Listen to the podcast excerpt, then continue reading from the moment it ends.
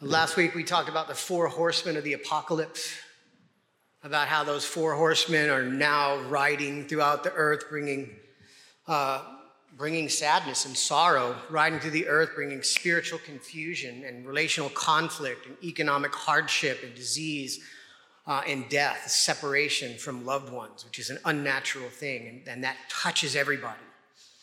Uh, we started uh, last week talked about some of the, of the hope that uh, is in that, but today really God starts to uh, answer that question a little bit better. What it is uh, in this passage, God is going to begin to comfort us by showing us and reminding us really what's eternal and what is temporary, so that we can set our hopes on the right things. Amen. So, would you please stand if you're able? Out of respect for the reading of God's word, this is Revelation chapter 6, verses 9 through 17. And it's just a vision of Jesus in heaven opening up these seals of the scroll that God has given him. And when he, Jesus, opened the fifth seal, I saw under the altar the souls of those who had been slain for the word of God and for the witness that they had borne. And they cried out with a loud voice, O sovereign Lord, holy and true, how long before you will judge and avenge our blood on those who dwell on the earth? And then they were each given a white robe and told to rest a little longer until the number of their fellow servants and their brothers should be complete, who were to be killed as they themselves had been. And when he opened the sixth seal, I looked, and behold, there was a great earthquake, and the sun became black as sackcloth, and the moon became like blood, and the stars of the sky fell to the earth as the fig tree sheds its winter fruit when shaken by a gale. The sky vanished like a scroll that is being rolled up, and every mountain and island was removed from its place. And then the kings of the earth, and the great ones, and the generals, and the rich, and the powerful, and everyone, slave and free, hid themselves in the caves and among the rocks of the mountains, calling on the mountains and the rocks, Fall on us and hide us from the face of him who is seated on the throne and from the wrath of the Lamb.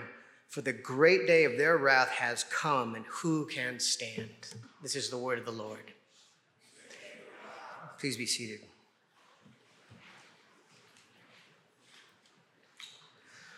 So, last week, a couple weeks ago, the church was rocked by the news of uh, the death of a pastor.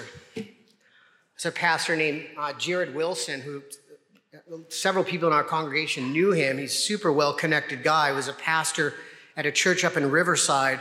Pastor, author, mental health advocate, struggled with depression and ended up committing suicide and just rocked the church. Maybe you read about it, and um, lots of people were talking about it. Um, he left behind a young wife and, and young kids, and uh, and it just it just rocks you because you think, how could that possibly happen? And he's not the only one. A week prior to that, another pastor from Oceanside had just moved to Austin, Texas to get a fresh start, also with a young wife. And he got there and was, again, felt trapped in some awful way that we can't imagine and ended up killing himself as well. Now, just generally, anybody would just be like, wow, how could that happen? How could that happen with pastors? Uh, it's just, that's just not supposed to be. How could a pastor get so despondent that they would end up taking their own lives? Um, for pastors, it's especially rocking. if it was, you know, anybody that you're really closely related to or that you share experiences or work with, it really hits you even closer to home, and you start, you worry, you're afraid. You're like, wow, could that happen to me? Um, I am, I am not suicidal. And this last week, Nisa has been like checking in on me every couple days, like, how upset are you right now? I am not suicidal, but I can, I can understand it. I can sympathize with those guys. I, in, there's all sorts of unique pressures in pastoral ministry, especially church planning, where you can be very tempted to give even more than you actually have out in the care of people and come up short and have people upset with you and, and, and, and feel like there's hostility and end up feeling just isolated and completely alone. Uh, and you get, it's real easy to get to the point where you can cry out to God, How long, O sovereign Lord, holy and true, is this going to go on? I don't know if I can make it through another day. And it's not just pastors, right? I mean, obviously, mental illness and depression, which is a very real thing, had, had a big part in those cases. Uh, but it's not just pastors. There is, um, we at our community group on Friday night, uh, in our discussion about the sermon from last week, we were just we were talking about how it is in, in the West. We're so tempted to believe that because we're materially prosperous, everything should be okay, and yet at the same time, we are recognizing that is as Western culture slowly just disintegrates all around us, there seems to be bubbling up from out of that destruction and out of that disintegration this low level lament uh, that's like background noise.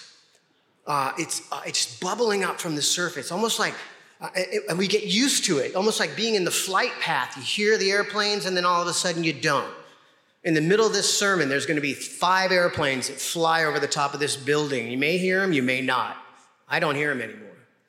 But the same thing is true with that low level lament of background noise, of sadness uh, that exists because we live in a fallen world. And every so often, that low level lament flares up like a sun flare into real crisis in life whether it's and uh, uh, and why is that? From the horseman. You get touched by spiritual confusion. You get touched by relational conflict and the emotional pain that follows that. You get touched by financial hardship and insecurity uh, you get touched by disease uh, you get touched by getting older Try, you get t- t- touched by the death of a loved one or the fear of your own imminent death and it's real easy for any of us in certain moments of life to cry out to God and say, Hey, what are you doing? I don't know how much more this I can deal with. I'm not sure if I can make it through another day. That's the great tribulation. And it, it touches everybody. Anytime you get to the end of your rope, Anytime you can't understand why everything has to be so dang hard. When you feel like giving up and you feel like you just can't make it through another day, that's the great tribulation. And it touches everybody, nobody escapes. And so the question is really is God silent in all this? What does God say to us in this? And in this passage, he starts to give us the answer to it. I'm really looking forward to next week because next week he just drops the hammer on the gas of gospel and grace uh, and shows us things that are almost, you would not believe they were true unless they were clear in Scripture.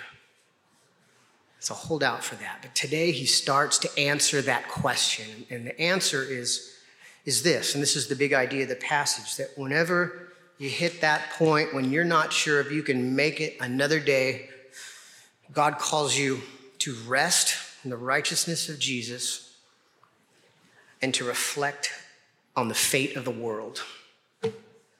To rest in the righteousness of Jesus and to reflect on the fate of the world. So let's look at that one part uh, at a time. First, when you're not sure you can make it through another day. There is a, uh, um, in Acts chapter 10, there's a story where Peter is meditating on the roof and of, of uh, in, in Joppa, in this house that he's staying in, the apostle Peter. And he goes into a, he, he goes into a trance and has this vision that God is, there's a sheet that's descending from heaven, and on this sheet are all different kinds of animals uh, that were forbidden by the Jewish law to eat. You could not eat mice, you couldn't eat snakes, you couldn't eat, you know, all sorts of animals. And here on this sheet were not only clean animals, but also unclean animals. And as the sheet lowers down, God says to Peter, Peter, kill and eat, meaning that these, you know, these, that restriction is, is gone. Those were in the Old Testament, those holiness codes were symbolic. And now in the new covenant, now that Christ has come, you can eat all food and give thanks to God. Here's the thing, here's the point. Why am I telling you this story? Because as the sheet is being lowered, the, the, the gospel, uh, the, the book of Acts just talks about this sheet being lowered. There's a textual variant. A textual variant means uh, a, a, there's old manuscripts that we have that have a different reading or extra words in that passage. And the extra words in this variant reading show this sheet um, being held up on the four corners with hooks like a cargo net. But that's not what the text says. The text just says the sheet is being lowered onto the earth. And yet there's this scribe out there somewhere who's like added the idea of hooks through the corners of the sheets and the sheet pulled up like a cargo net coming off a ship that's just full of like bleeding animals coming down to the ground. Now, why did he make that change to the text?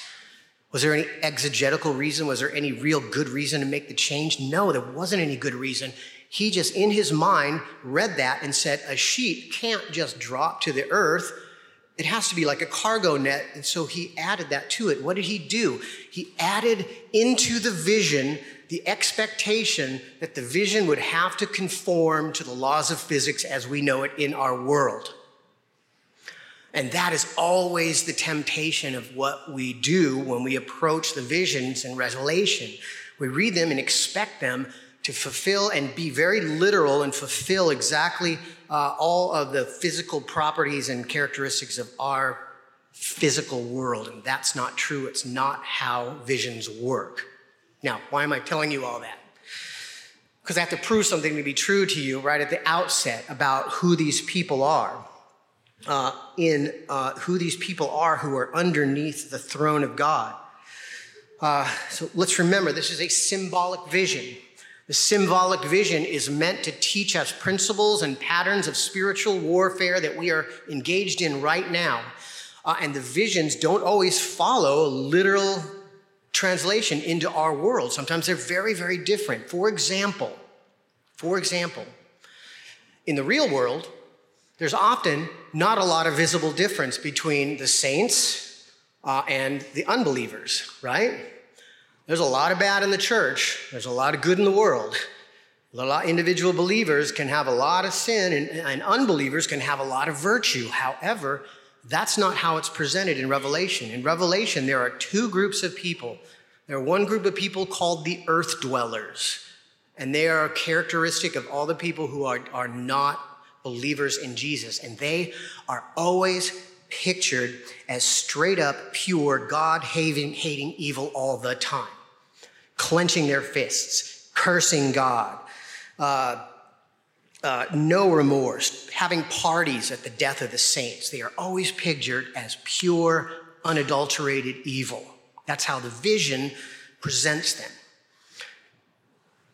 Conversely, the other group of people are the saints, those who believe in Jesus, and they are always presented in Revelation, in the visions, as pure, as holy, as dressed in white. They're really uh, pictured as, in, in, a lot of sense, uh, as the Old Testament concept of the Nazarite, who was a perfect and pure, uh, you know, sinless or, or abstained from all sorts of earthly pleasure. The saints in the revelation or even go, it goes so far in the vision as to present all the saints as virgins, pure dressed in white.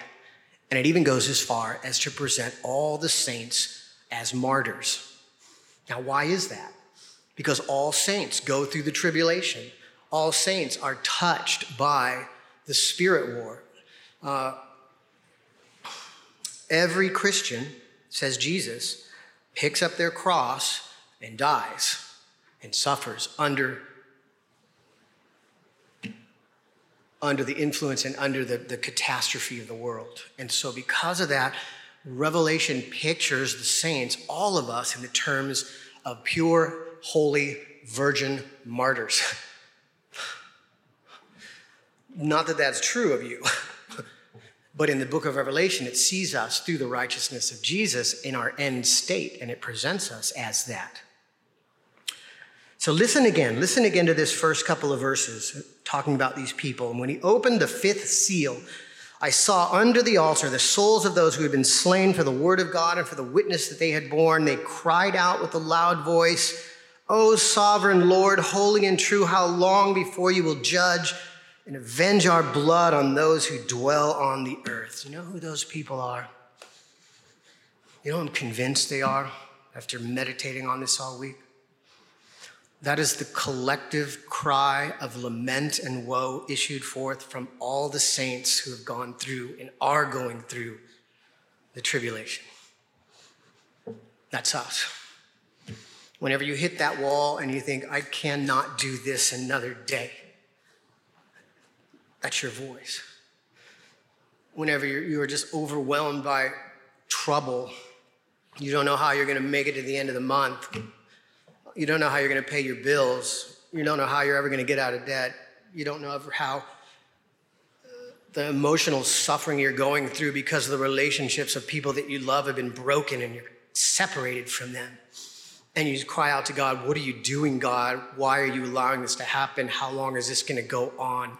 Every time we hit that point, there's a picture of that collective cry of lament. How long, oh Lord? How long? How long is this going to go on? How long is that low level lament going to buzz in the background, flaring out at inopportune moments and bring me into a point of trouble and despair? It's us. Now, why would that be included in here? Why is God highlighting this? Probably a lot of reasons, but the one, one big reason is this is that God wants us to know it's okay to express our lament to Him. It's okay. God knows that everyone is going to be touched by the collateral damage of the spirit war. Everyone is going to be touched by the four horsemen. And He wants us to know that it is okay for us to cry out to Him in honesty, not in malice or anger, but to cry out, God, how long are you going to do this? How long is this going to go on? There is, I'm reading this book right now called Emotionally Healthy Spirituality. It's by the guy who wrote Emotionally Healthy Church. There's a guy named uh, Pete Scarzese, Scarzese, I believe his name is. He wrote this book called The Emotionally Healthy Church uh, about, about, and it's all basically about pastors and ministers and ministry leaders who chased the dream of great ministry so far that they like destroyed their families. And so while we were dating, Nisa used to come, we, she would read to me a chapter at a time out of this book and, and be like, I want you to understand I am not going to be ministry widow. And it was super helpful. Well, he also wrote this book that's called Spiritually Healthy, or uh, um, Emotionally Healthy Spirituality. And the big idea, the big idea of the book is this, is that there tends to be a, a tendency of the church, especially the American church, is for us to try to put lament off into the corner, to not to create a space for it. Now we need to recognize that there, God has given us a lot of joy, and there are a lot of rejoice. There's a lot of rejoicing in this life, and a lot of blessing that He has given us. But there's also times of deep lament, and it touches everybody and there's a tendency in the church to not want to talk about that or to stuff it or to put it aside. Uh, and that is unhealthy. That's the big point of his book is that any spirituality that forces you to put on the I'm on fire for Jesus face 24 7 is really only suited for people on the manic swing of bipolar disease and or sociopaths. And that's not good. And so God allows our lament. He expects it, He anticipates it for those seasons of life when it flares up. And does He answer us? Does He have anything to say about that? What is His answer? What's His response? What's His comfort to us? The first thing He says is that we should rest in the righteousness of Jesus. The second part rest in the righteousness of Jesus. I remember uh, one day when I was about halfway through seminary, in the midst of finals week. It was about 3:30 a.m. I was clearly in one of those awful moments where I was calling out, "How long, oh Lord? How long will this suffering continue?" And I, I, met, I stumbled across. So I, I, was, of course, surfing the internet rather than actually doing studying, and I stumbled across this picture of this place called Lake Louise. I don't know if you've ever seen it. It's in it's in the Canadian Rockies, it's in uh, Banff National Park. It is this pristine, glacier fed mountain lake in between these you know, 10 and 12,000 foot peaks. And, I, and, I, and it, just the fog of seminary just kind of cleared away for a moment, and it was like I was staring into paradise. What is this place?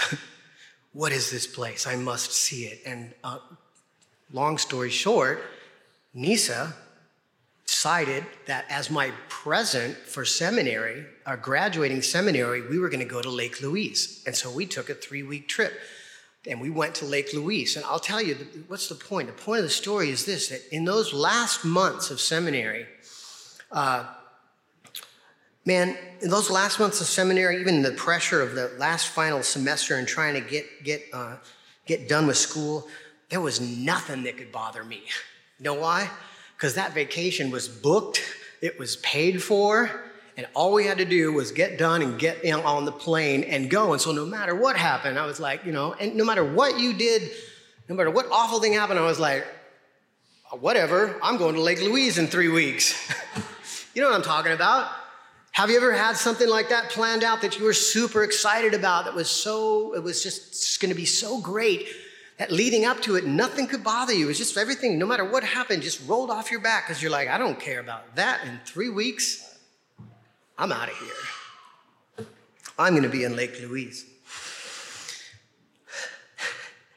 That uh, is what God is assuring us of right here. What if the vacation wasn't three weeks? What if it wasn't even at a place as beautiful as the Canadian Rockies? What if it was in the eternal realms of heaven? And what if it was forever? How much could roll off your back then? Listen. And then they were each given a white robe and told to rest a little longer until the number of their fellow servants and their brothers should be complete, who were to be killed as they themselves had been. There's some, there's some significant imagery in that picture. The first is they're given a white robe. It's really a, a picture of a flowing white robe. And the bigger part of that is, uh, is the idea of being clothed in the righteousness of Jesus. Uh, there's a constant theme from the very beginning in the Garden of Eden when God sacrifices an animal and then clothes Adam and Eve in the skins of that animal to teach them from the very beginning that they would be saved by the death of someone on their behalf, and then they would be clothed uh, in what that death produced, or, or, or, they would be clothed in righteousness. And then all throughout the Old Testament, the prophets, the Psalms talk about this concept of being clothed in righteousness, putting it on like a, like a robe, being, it being given to you and putting it on like a robe, and then God seeing us and treating us as if we were as righteous as the clothing we were wearing.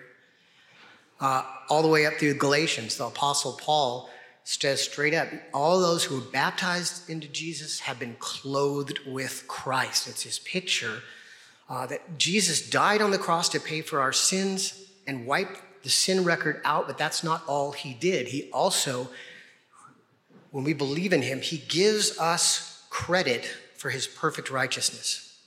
And we put that on like a robe, and that's how God sees us.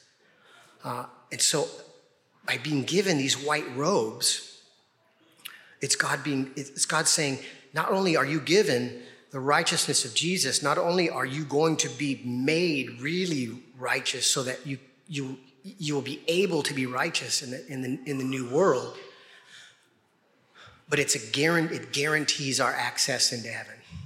It's a guarantee that the vacation is going to happen, that it's better than anything we can imagine, uh, and that it's going to last forever the, the, smaller significance of that robe is that that robe, the, that word for robe, long flowing white robe, is a very special kind of robe that was only worn in that culture for people of very high social status that worked in very dignified positions. It's even the young man who appeared in the tomb of Jesus and told the apostle or the disciples what had happened was wearing that same kind of robe. It's a marker, a sign that you belong to the heavenly society, to the royal court of the heavenly realm, and do not any longer belong to this world. It's the promise that God gives us. Uh, and that's what God calls us to rest in. To stop striving, worrying, being anxious about whether or not you're going to pull it off, but to rest in the fact that God has guaranteed, He has booked our flights. It's going to happen. And all we have to do is rest in Christ's righteousness and await for the time we get on the plane and the vacation starts. What could roll off your back if you knew that was true? if we really believed that was true, the little things that happen on earth, even the big things that happen in the world, don't hit you as hard. They just can't. They can't hit you as hard because you're like, I'm out of here. 20 years, I'll be in heaven. Whatever. Now, let, me, let's get real. I mean, when things hit you, they hit you and you lament. I'm not saying we shouldn't ever lament, but you know, Paul talks about the Christian life and the, with this tension of we are always sorrowful yet rejoicing. It's the duality of the Christian life. We acknowledge our lament. We don't stuff it. We don't try to pretend it's not happening. We lived in a fallen and cursed world, and the horsemen have touched you and will touch you for the rest of your life. And yet, at the same time that we acknowledge our lament, we acknowledge that that is temporary. That is not the end of the story that is a flesh wound.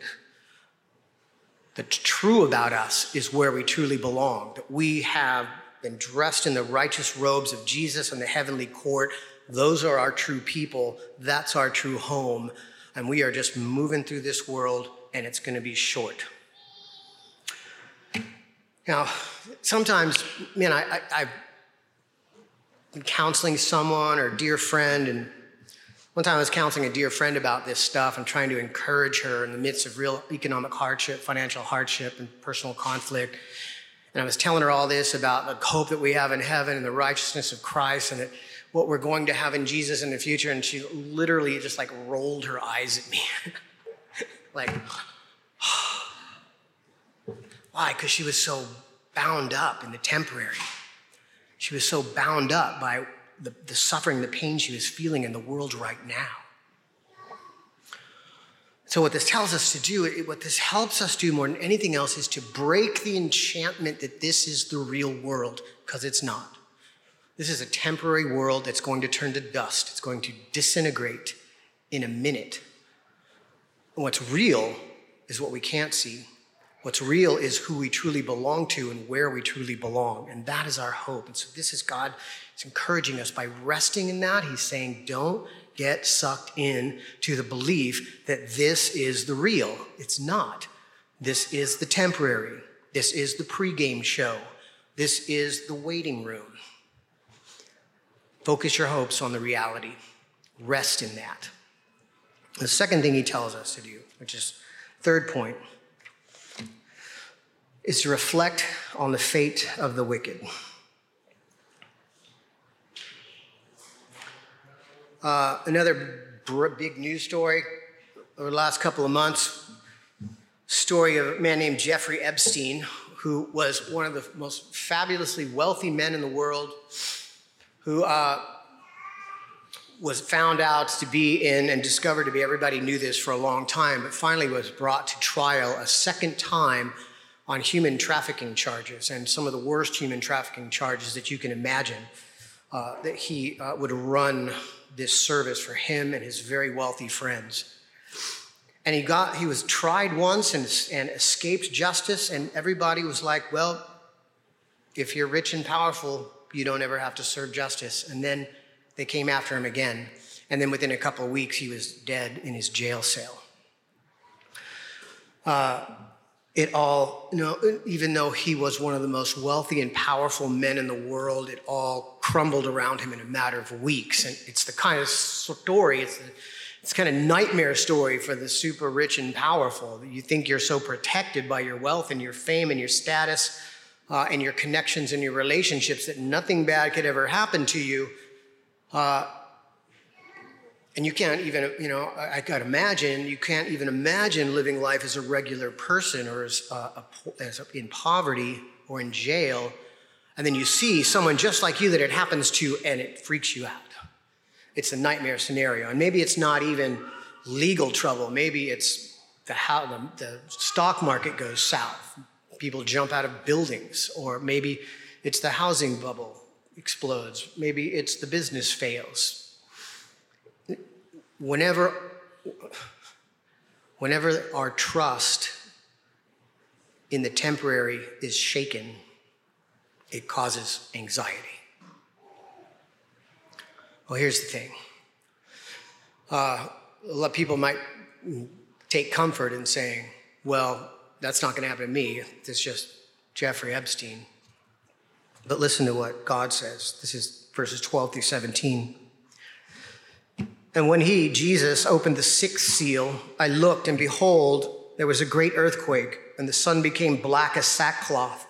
The moon, full moon, became like blood, and the stars of the sky fell to the earth as the fig tree sheds its winter fruit when shaken by a gale.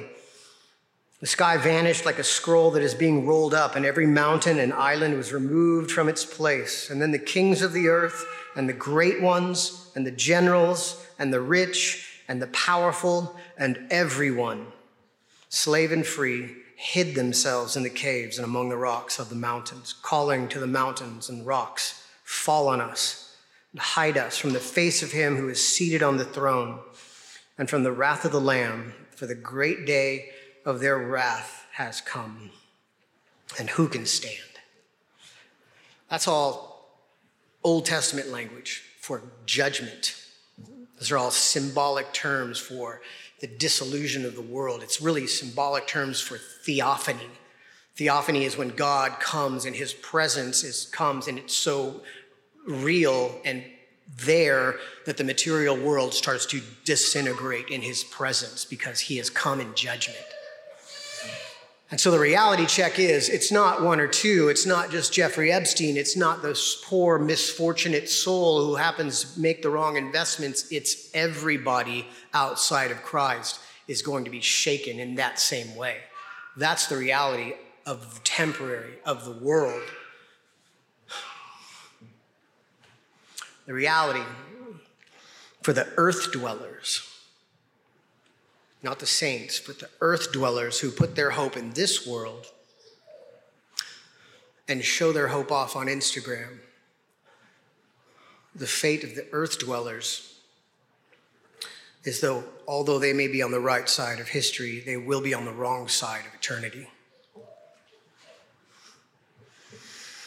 Just like it or not, a day is coming when God is going to show up present Jesus is going to show up present, and creation 1.0 is going to be wiped, and creation 2.0 is going to be loaded.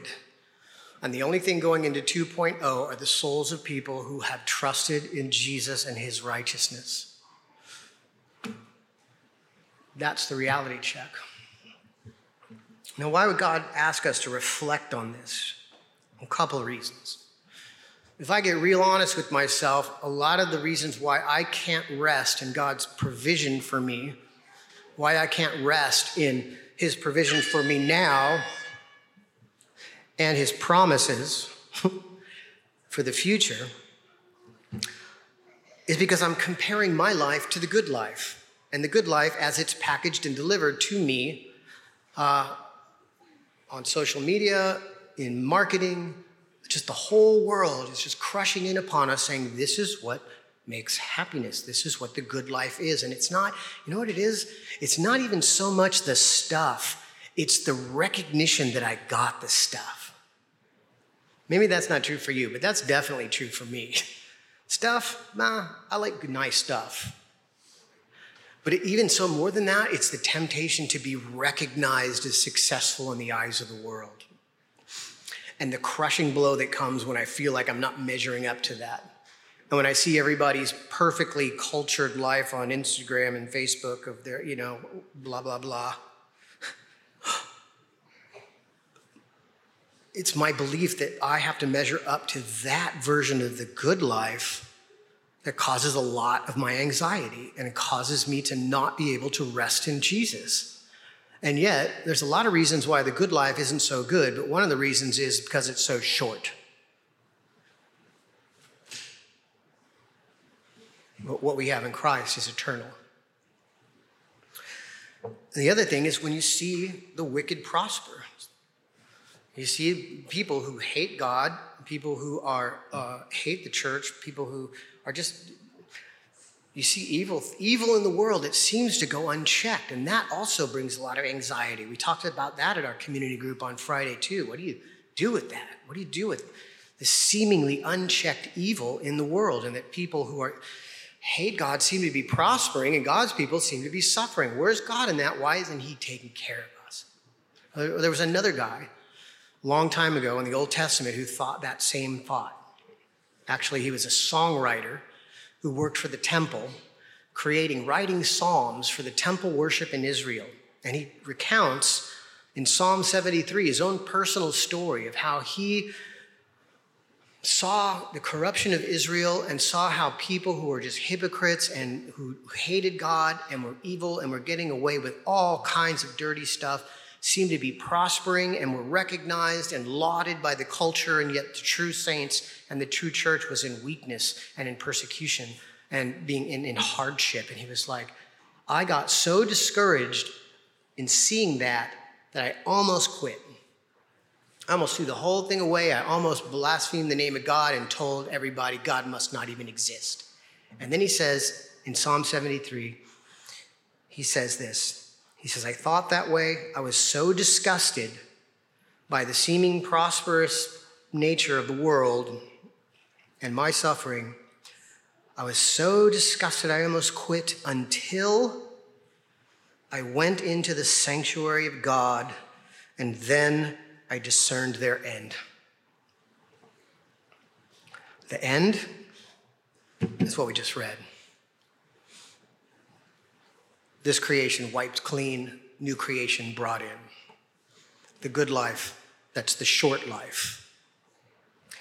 And he saw their end, and in comparison to that end, he realized how much more valuable the eternal was. And what he had in Christ wasn't just blessing, but insane riches. Because when we are, we're all like trust fund babies. But it's not just money it's not just like we have to look forward to the end of our lives where we get a ton of money. It's, it's also a trust fund of things that money can't even buy. The, the, the restoration of our bodies into forms that we can't even imagine how powerful that we might be. The, the entire cosmos and the riches therein as our inheritance along with Jesus. Uh, we're like trust fund babies, but Uh, with a trust fund that is so over and above anything that this world could possibly even offer us. That when we compare that to anything this world has to offer, there's no comparison. And we're not shaken by this world and the way this world gets shook up because our trust fund is being kept safe for us in heaven by God. We can't lose it. We just have to trust God trust His provision, get through this world, and let the trouble roll off our back because we know pretty soon we're going to get that trust fund. Amen? So, how do we respond to that? Concluding, it gives us a whole different perspective on the world. Rather than competing with the world for short lived things that don't bring happiness, we can step back from that and we can realize that we have incredible